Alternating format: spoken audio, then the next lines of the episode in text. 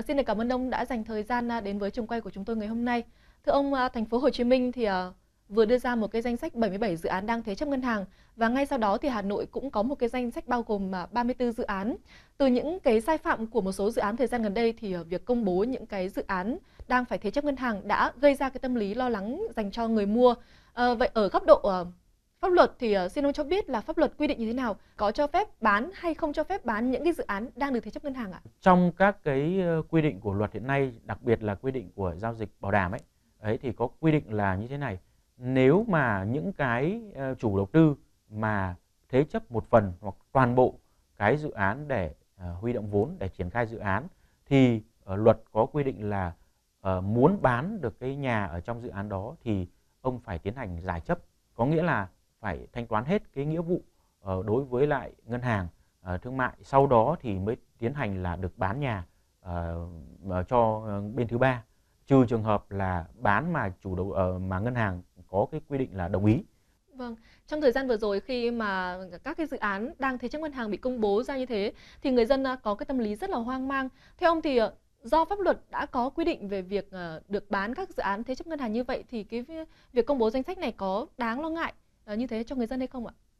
À, theo quy định của luật ấy, thì những cái mà uh, giao dịch về uh, thế chấp uh, đối với lại dự án như thế thì uh, phải uh, thông thường ấy là khi mà hai bên ký cái hợp đồng thế chấp giữa ngân hàng với chủ đầu tư thì thông thường ngân hàng hoặc là các cái tổ chức tín dụng là bên nhận thế chấp uh, người ta sẽ phải uh, tiến hành là đăng ký cái giao dịch bảo đảm đấy trên cái dữ liệu thông tin quốc gia về giao dịch bảo đảm để họ uh, công bố cái giao dịch đó để cho những cái người liên quan được biết và cũng tránh cái rủi ro cho cái bên nhận thế chấp. Thì và những cái thông tin những cái dữ liệu đấy là dữ liệu công khai.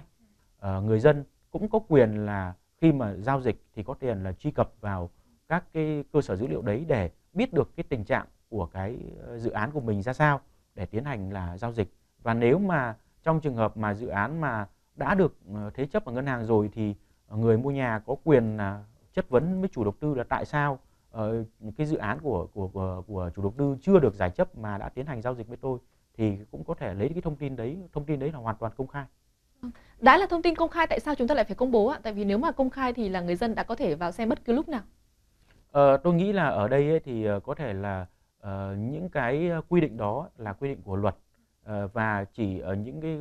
người mà ở trong cái giới chuyên gia bất động sản hoặc là những cái luật sư ấy hoặc là những cái văn phòng công chứng hoặc là những cán bộ uh, nhà nước trong lĩnh vực đất đai thì người ta tiếp cận và người ta biết được cái thông tin đó. Hết phần lớn thì những cái người mua nhà nhỏ lẻ ấy, thì thông thường thì khi mà mua nhà đặc biệt là nhà hình thành trong tương lai thì thứ nhất là cũng không biết nhiều về các cái quy định pháp lý đặc biệt là những cái truy cập để tìm hiểu rõ cái tình trạng pháp lý của dự án trong đó có cái tình trạng pháp lý đó là dự án đã được thế chấp tại một cái ngân hàng nào đó hay chưa à, sở tài nguyên môi trường của thành phố hà nội và thành phố hồ chí minh thì à, à, có lý giải à, cho cái việc à, các cái dự án trong danh sách của mình đưa ra là đấy là những cái dự án đã đăng ký tại văn phòng đăng ký đất đai và theo như ông nói thì là cái việc à, đăng ký của doanh nghiệp khi mà thế chấp ngân hàng lại là bắt buộc. Như vậy thì có phải chăng là có những doanh nghiệp họ không thực hiện cái việc đăng ký này và Sở Tài nguyên Môi trường thì cũng à, không có những cái biện pháp để có thể quản lý tất cả những cái dự án đang đăng ký thế chấp ở ngân hàng? Theo quan điểm của tôi thì uh, cũng có thể là có một số các cái giao dịch uh, về thế chấp chẳng hạn người ta uh, không tiến hành đăng ký uh, theo cái quy định bắt buộc. Thế vì vậy mà đây là cái hành vi mà vi phạm pháp luật và như thế thì sẽ ảnh hưởng rất lớn đến cái quyền lợi của bên thứ ba đặc biệt là cái dự án đấy chưa được giải chấp lại tiến hành giao dịch với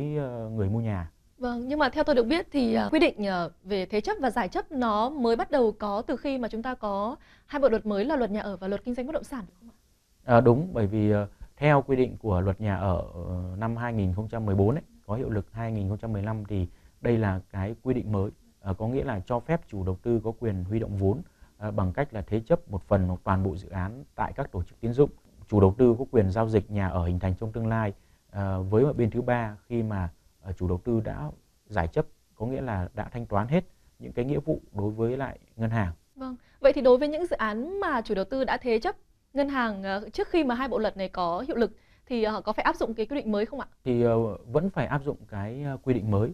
bởi vì cái quy định mới là đề ra cái cái nó còn thuộc về các cái nguyên tắc của cái giao dịch bảo đảm. Vâng, xin được cảm ơn những ý kiến phân tích của ông ạ. À, cảm ơn chị. Xin liên hệ văn phòng tại Hà Nội, tầng 18 Center Building Habulico Complex, 85 Vũ Trọng Phụng, phường Nhân Chính, quận Thanh Xuân, Hà Nội. Điện thoại 04 62 62 0246, fax 04 66 64 0246. Văn phòng tại thành phố Hồ Chí Minh, lầu 5, tòa nhà VTP, số 8 Nguyễn Huệ, phường Bến Nghé, quận 1, thành phố Hồ Chí Minh. Điện thoại 08 352 08 101, fax 08 352 08 102. Email info@sblaw.vn, website www.sblaw.vn, hotline 0904 340 664. SB Law, sự lựa chọn tin cậy của các doanh nghiệp.